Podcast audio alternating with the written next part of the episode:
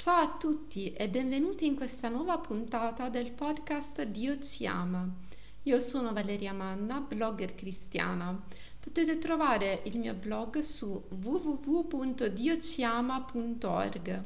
Seguitemi anche su Instagram, mi trovate su valerialuisa.manna. La puntata di oggi è dedicata al come elaborare il lutto.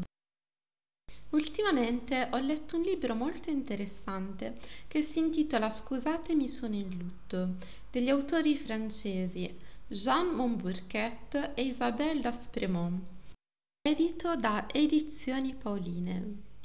Da questa lettura istruttiva ho recepito degli utili suggerimenti su come elaborare il lutto.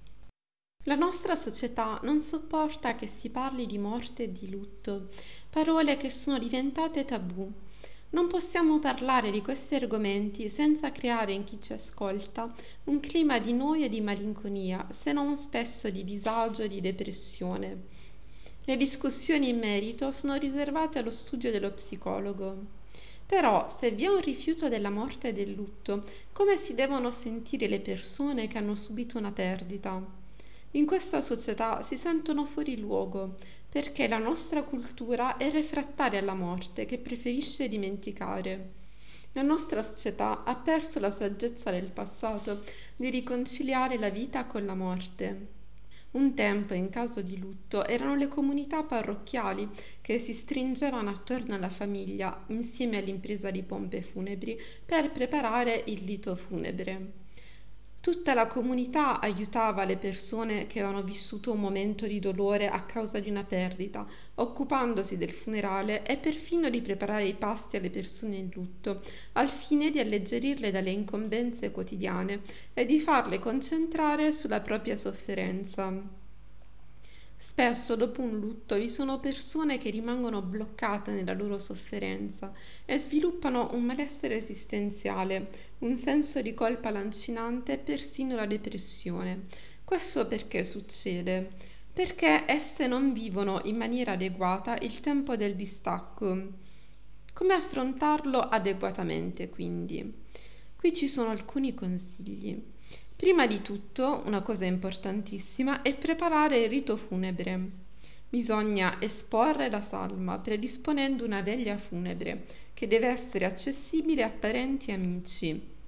Il funerale è consigliabile che sia personalizzato con letture di interventi dei parenti e con musica adatta scelta appunto dai parenti.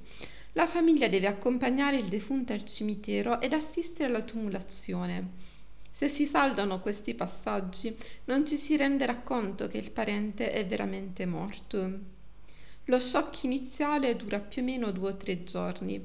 Dopo di esso bisogna affrontare la sofferenza. Non dobbiamo tornare alla nostra vita di tutti i giorni facendo finta che non sia successo nulla. Questo non è sano. Bisogna parlare delle circostanze del decesso ad amici e conoscenti. Più se ne parla, più ci si sfoga. È necessario piangere e urlare, infatti il pianto è liberatorio. Un'ulteriore tappa è la ricerca di un senso della perdita. Bisogna trovare un senso alla morte. In questa ricerca ci si può aiutare con la religione o con la filosofia. Dopo esserci interrogati sul senso della vita e sul significato della morte, c'è un ulteriore passo da fare, si deve perdonare il defunto per i suoi errori e chiedere perdono per quelli che abbiamo fatto noi a lui. Ci si può impegnare in un piccolo rito domestico in cui si parla idealmente con il defunto e gli si chiede e gli si accorda il perdono. Poi bisogna lasciarlo andare, immaginare che sia partito per un viaggio e non pretendere che lui ritorni. Per questa fase ci vorrà un po' di tempo. La fase conclusiva è l'eredità. Cosa amava il defunto? Cosa gli piaceva? Cosa sapeva fare?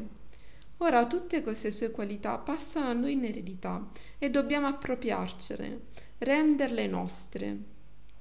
Non dobbiamo lasciarci prendere dal senso di colpa nei confronti del morto, pensando che gli togliamo qualcosa pensando che sono cose sue e devono rimanere a lui. No, Sono cose che non devono andare perse, dobbiamo raccoglierle ed integrarle dentro di noi. Un lutto ben gestito dura circa due anni.